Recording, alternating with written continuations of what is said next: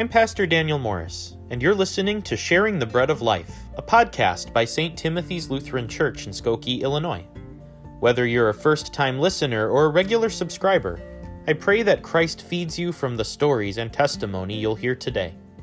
We do not live by bread alone, but by every word that comes from the mouth of God.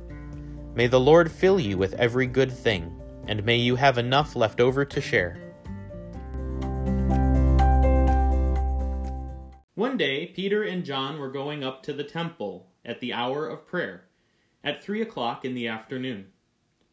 And a man lame from birth was being carried in. People would lay him daily at the gate of the temple, called the Beautiful Gate, so that he could ask for alms from those entering the temple. When he saw Peter and John about to go into the temple, he asked them for alms. Peter looked intently at him, as did John, and said, "Look at us." And he fixed his attention on them, expecting to receive something from them. But Peter said, "I have no silver or gold, but what I have I give you. In the name of Jesus Christ of Nazareth, stand up and walk." And he took him by the right hand and raised him up, and immediately his feet and ankles were made strong. Jumping up, he stood and began to walk, and he entered the temple with them, walking and leaping and praising God. All the people saw him walking and praising God, and they recognized him as the one who used to sit and ask for alms at the Beautiful Gate of the temple. And they were filled with wonder and amazement at what had happened to him. We do not live by bread alone, but by every word that comes from the mouth of God.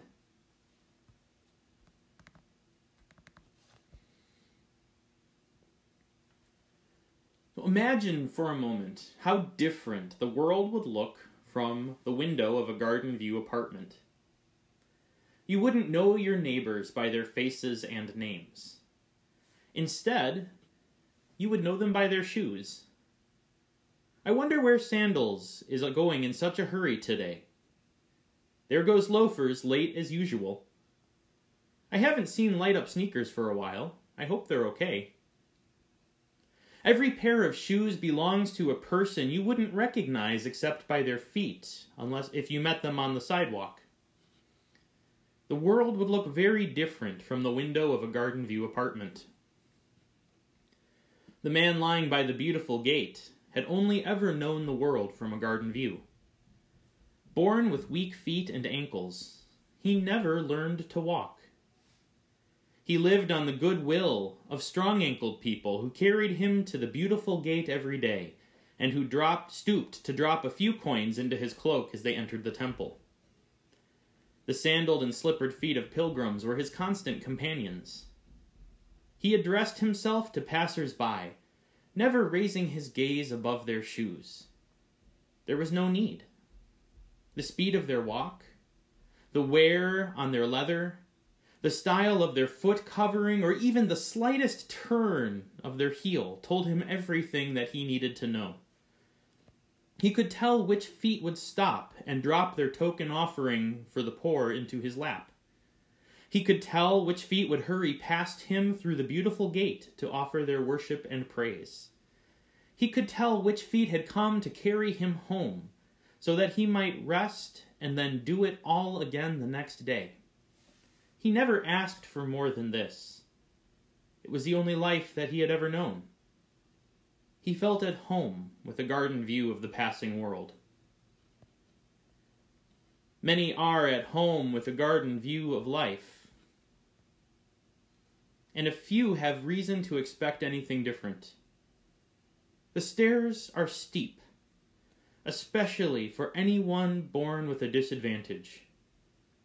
Garden view communities are often overlooked and forgotten. They're quickly passed over for funding and easily bypassed by interstates. Garden view communities are over-policed and underserved. They're easily manipulated by redrawing the political map. Garden View communities get much needed medical coverage and supplies after the penthouse communities and the street level communities buy up their fill. The world looks different from a Garden View community. And I wonder what someone in a garden with a Garden View might learn from watching our feet.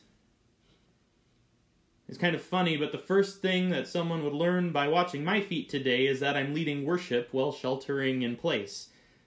After all, I'm preaching in socks. But seriously, what direction are our feet going? Are we walking with a purpose, or idly strolling? Are we striding quickly, or shuffling along? Are we... Are we turning slightly with our heels when we see a neighbor in need? Do we stop long enough to give our neighbor the gift of rest? Or do we hurry through the beautiful gates to worship the defender of widows and orphans without even saying hi? And if we take a curbside seat next to the man lying by the beautiful gate, I wonder where we would see the feet of the risen Christ. One day, while the man was asking for alms outside the beautiful gate, two new pairs of sandaled feet stopped in front of him. He addressed himself to the feet, assuming that they would drop the customary gift into his cloak before stepping up into God's house. But they didn't. Instead, a voice from above said, "Look at us." Surprised, the man's gaze moved up their legs, past their tunics, to meet their eyes. There's an uncomfortable dignity that comes from looking in a stranger's eyes, a dignity he was not used to. Peter said, "I have no silver or gold, but what I have I give you. In the name of Jesus Christ of Nazareth, stand up and walk." Peter took the man by his hand, and Christ raised him to his feet. Instead of collapsing to the ground in his weakness, Christ made him strong enough to stand. Not only could he stand, but he could jump and walk and leap. He no longer needed to address himself to strangers' feet. He could address strangers face to face. Christ raised him from the dusty floor to look into his neighbor's eyes as equals. Christ raised him from the well-worn footpaths to participate fully in the community. Christ raised him from a place of childlike dependence to a place of uncommon dignity.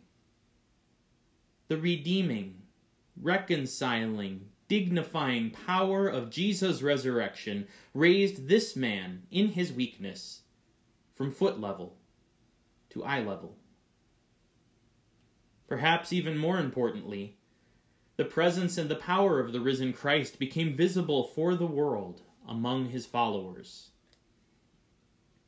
We are the ones who speak, yet it is Christ's voice in us that fixes our neighbor's attention.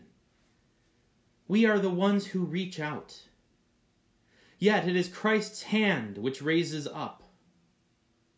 We are Christ for each other, and we are also beggars. Martin Luther held these two things to be true. It's as if a young woman infected with the coronavirus became critically ill. Nurses and doctors worked tirelessly to save her, and eventually she recovered and returned home. Redeemed from death, she dedicated herself to the study of medicine so she might give others what she herself received.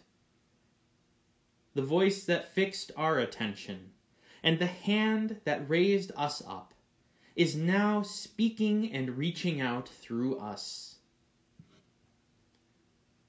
The power of Christ's resurrection is more than a token act of kindness. The power of Christ's resurrection is more than a stopgap social ministry. The power of Christ's resurrection truly transforms our neighborhoods, bringing penthouse communities down to street level and raising up garden view communities to eye level. Redeemed from inequality, restored to right relationship, dignified in one another's eyes. The power of Christ's resurrection opens up new possibilities for loving our neighbor. And Christ dedicated us, the church, to the study of these things, so that we might share what we have received. As Saint Paul would later write to the church in Corinth, power is made whole in weakness. So the power of Christ's resurrection is made whole in transforming human life. The power of Christ's resurrection finds fulfillment in transforming our relationships, our communities, you and me. The power of Christ's resurrection achieves its goal by raising our neighbor to meet our eyes. The power of Christ's resurrection is brought to completion through Christ's real presence among us. Apart from Christ, we can do nothing. With Christ, God raises us up in our weakness to leap with joyful strength.